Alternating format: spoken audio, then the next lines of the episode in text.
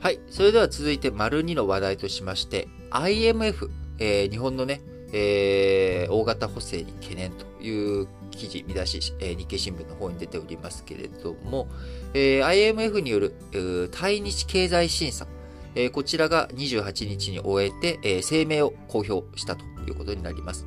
えー、IMF というのはですね、国際通貨危機、えー、と言われるもので、まあ、あの、第二次世界大戦後に、えー、いろんな資金のね、貸し手として、えー、存在する国際的な機関で、日本も戦後、えー、IMF の資金を受け取りながら経済成長をしていったというところがありました。えー、日本がね、返済を終えたのは1990年に入ったに入ってからだったかな。えー、ちょっと記憶曖昧ですけれども、えー、比較的その最近のことなんですよね。確か東海道新幹線とか、あこの辺りについて、えー、IMF の資金、えー、借りてですね、えー、日本建設していったと。あれ？世銀の方だったっけな？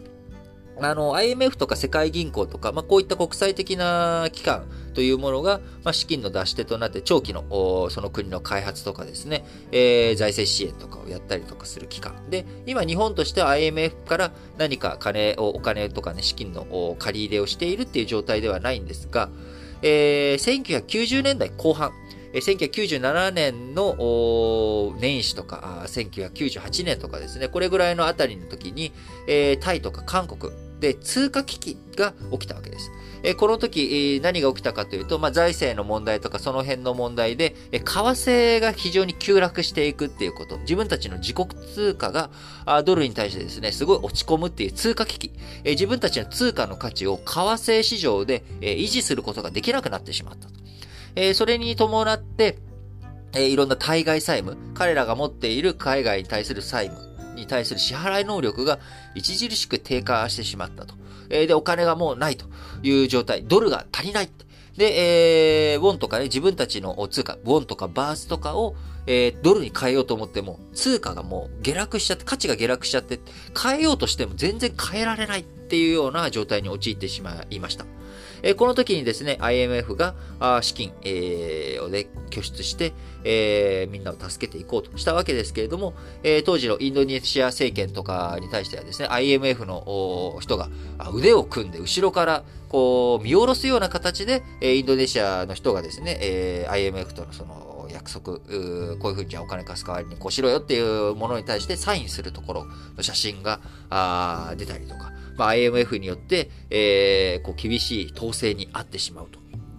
いう、まあ、こういった状態になっていたわけですね。で、今、IMF としてはですね、その1990年代後半に、まあ、そういうことが起きて、えー、未曾有の事態に出てしまった。で出て、未曾有の事態が起きてしまった。まあ、こういったことを未然に防いでいくために、IMF 今、あ平常時、何かね、問題が起きる前から、えー、加盟国の経済、大丈夫？えー、点検していく仕組みを整えています。えー、各国に代表団を送って政府や中央銀行などと協議しながら政策提言していくということで、えーまあ、IMF、先ほど通貨危機の時にも申し上げましたけれども、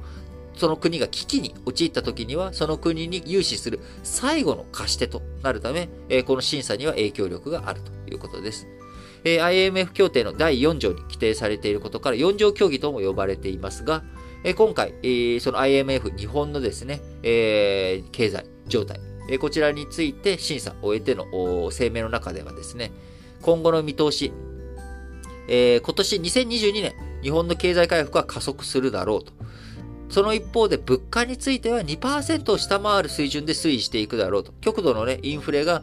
日本で起きる可能性っていうのは少ないんじゃないかと IMF は見ており、えー、その一方で中長期的な債務の持続性、えー、こちらがリスクとしてある。要はまあ国債の金額でけえよなということ。えー、これ大丈夫っていう話について、まあ、IMF からま指摘と。特に、え、日本の場合、えー、普通にね、財政を組む通常予算、えー、に対して、えー、補正予算が大型化しすぎじゃない最近と。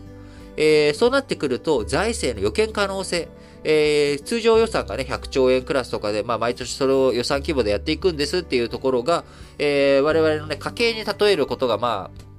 あんまり、えー、国の予算に対しては、そこまでね、家計に例えるのが正しいわけじゃないんですけれども、あの、感覚的にはこんな感じですよね。えー、我々、日頃のやりくり、えー、あのー、お母さん、日頃のやりくりどうしようかしらっていうことに対して、まあ、普段は、まあ、こういう生活費でやりましょうと。月ね、えー、まあ、10万円、えー、とかね、まあ、20万円でやりくりしましょうというふうに言って、えー、やっているにもかかわらずですね、あのー、いや、ちょっとね、今月は車買うからとか、あ、ちょっと付き合いがあるからさ、ゴルフ行かなきゃいけないんだよ。えー、ゴルフ代とか、えー、まあ、今月、まあ、こんないいことがありま、あったから、じゃあ、奮発して、え、こう、すき焼き、今日はすき焼きよみたいなね。まあ、こんなことを、えー、予算、生活費、日々の生活費は10万円とか20万円ってしてるくせに、あの、それでね、残りはきちんとやりましょうって言ってるのに、なんだかんだ、あ毎月5万円とかですね、6万円追加の出費があるというようなこと。まあ、これを、あの、ファイナンシャルプランナーの人とかにね、見せるとね、いや、ちょっと待ってくださいと。あのー、私はね、月の生活費10万円でやってるんですよっておっしゃってますけど、なんか、交際費とか、なんかあのー、その都度払いで、なんかめちゃくちゃ支出してません？いや、これはね、別だからいいんですって言われたら、いや、ちょっと待ってくださいってなりますよね。まさに IMF の大型、あのー、このね、日本の大型補正に対する懸念って、まあそういうことな感じなんですけれども、あのー、ちょっと補正予算の金額でかすぎじゃね？っていうこと。えー、その近年の傾向に対して、財政の規模、予見可能性がね、きちんとあることが大切だよという懸念を示しております。え今回記者会見をしました IMF のアジア太平洋局のオットバ